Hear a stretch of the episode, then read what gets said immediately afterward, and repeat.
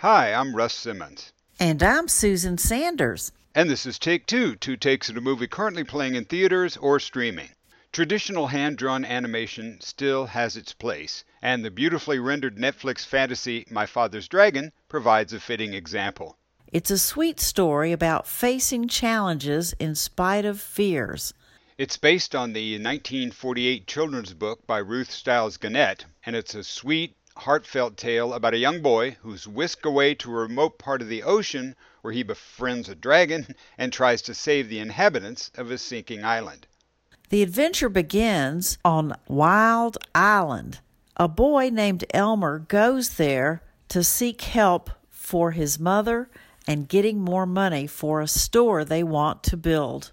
But the problem is, Wild Island is sinking and the dragon is somehow needed to keep the wild island from sinking. From Elmer to the dragon to the mother, everyone is facing a scary challenge, but they each continue on in spite of their fears.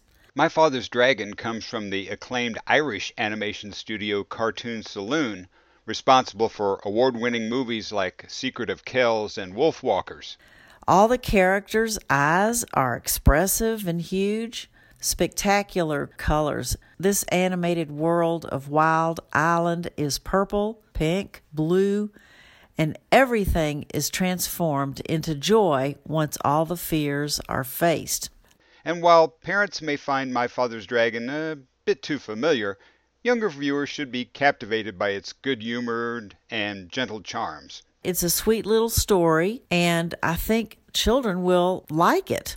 I'm Russ Simmons. And I'm Susan Sanders. And this is Take Two.